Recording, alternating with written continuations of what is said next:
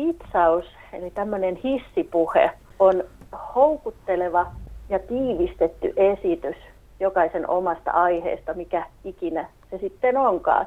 Tärkeää siinä on, että se muokataan ja mietitään sen kuulijajoukon, kuuntelijoiden mukaan. Eli pitsauksia voi olla eri tilanteisiin erilaisia ja eri mittaisia myös, koska monesti pitsaus eli hissipuhe voi olla tosi lyhyt, niin tärkeintä on herättää kiinnostus sitä omaa aihetta, esiteltävää asiaa kohtaan ja just esimerkiksi tutkimusaihetta kohtaan. Tärkeää siinä on myös kertoa se aihe sillä tavalla, että se on ymmärrettävissä tavalliselle kuulijalle myös jollekin, joka ei ole niin omalta aihealueelta tai tutkimusalalta. Eli sen pitää olla semmoinen yleistajuinen, niin kuin tässä 3T-kilpailussakin on. Eli tärkeää, että kuuntelijat ne ymmärtää sen ja ne uskoo myös siihen esittäjän asiaan. Minkä takia tämä pitsaustaito on tärkeää juuri tutkijalle? Nykymaailmassa on hirveän tärkeää osata tiivistää just oma aihe ja tutkimus sillä tavalla, että se on ymmärrettävissä myös laajemman joukon puolesta. Että ymmärretään, minkä takia tämä oma tutkimus on vaikuttavaa, miten se vaikuttaa meidän yhteiskunnassa ja maailmassa ja ketkä hyötyy siitä. Ne hyötymisnäkökulmat voi tietenkin olla hyvin erilaisia riippuen aiheesta, mutta sellaisiin tilanteisiin just, jossa tarvii tiivistää oma aihe ihan käytännössä vaikka niin kuin kun rahoitushakemukseen tehdään tiivistelmää tai jossain konsortio tämmöisessä tutkimusyhteistyöneuvottelussa tulee tilanne, jossa pitää kertoa siitä aiheesta, että mistä tässä on kyse, niin tiivistämisen ja sen olennaisen esittämisen taito on tosi tärkeää. Tampereen yliopistossa on nyt sitten alkanut toimintaansa Pitch Club ja siellä luvataan antaa tutkijoille työkaluja pitsaukseen. Minkälaisia työkaluja siellä klubilla saa? Tärkein työkalu on, on se, niin että me harjoitellaan sitä pitsausta, omaa hissipuhetta, lyhyttä, tiivistä esitystä harjoitellaan käytännössä. Se on kaikkein olennaisin asia. Eli vaikka katsoisi videoita ja näkisi muiden esityksiä, niin tärkein taito on harjoitella sitä omaa. Tekemällä oppiminen on meidän semmoinen todella olennainen ja punainen lanka tässä.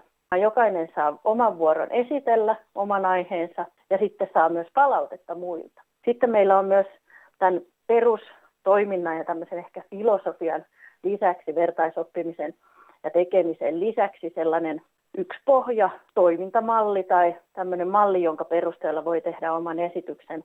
Meillä se on NABC, eli siinä on niin kuin nämä neljä asiaa, need eli tarve, approach eli se oma, oma ratkaisu, benefits eli ne hyödyt ja sitten competition eli minkälainen se kenttä on, joita muita toimijoita tekee samoja tai erilaisia ratkaisuja samoihin ongelmiin. Niin tämmöistä työkalua me käytetään siinä ja se on nimenomaan siinä on tärkeää se, että mietitään sitä tasapainoista esitystä. Että siinä on kaikki nämä neljä eri elementtiä mukana, jolloin siitä tarinasta tulee myös kiinnostavampi sille kuulijalle.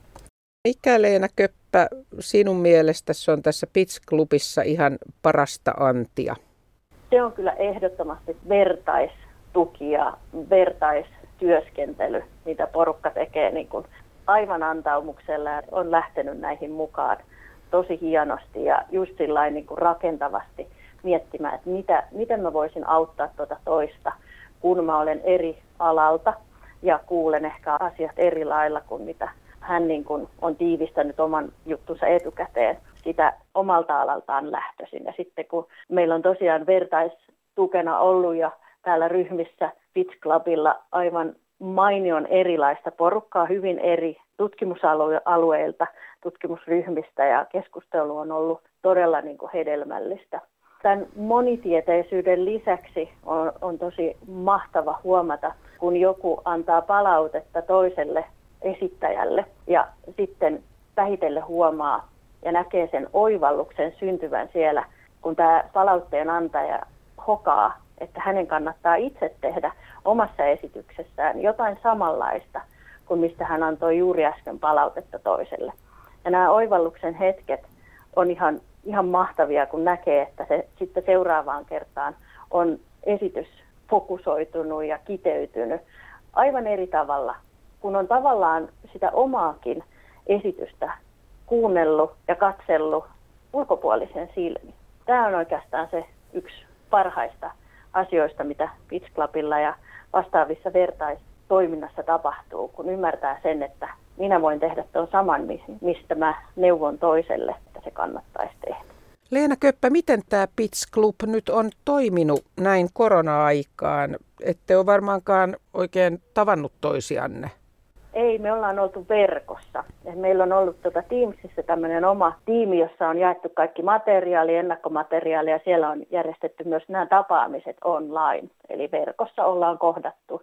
Ja kun me fasilitoidaan nämä, eli meillä on selkeät sävelet siihen, miten, miten se vertaistyö ja ryhmätyö siinä sujuu, niin nämä on toiminut kyllä verkossakin hyvin. Mä uskon, että jatkossa, kun tämä tilanne joskus on jotain muuta, niin me voidaan järjestää näitä hybriditilaisuuksina, jossa siis jotkut on paikalla ihan livenä ja toiset taas sitten verkon välityksellä. Ja toivottavasti me saadaan ennen kaikkea järjestää näitä myös kasvokkain tapaamisina, jossa päästään vielä paremmin siihen vuorovaikutukseen. Ja täytyy sanoa, että ihmeen hyvin se toimii verkossakin. Kaikki on mahdollista tehdä siellä. Toisaalta se tuo sen, että ihmiset myös osallistuu näihin helpommin, kun sinne verkkoon on helppo tulla vaikka omasta kotoa tai mistä lie onkin helpointa vaikka kahvilasta osallistua siihen. Siinä on omat hyötynsä, ollaan verkossa. Miten toiminnasta kiinnostunut tutkija pääsee mukaan?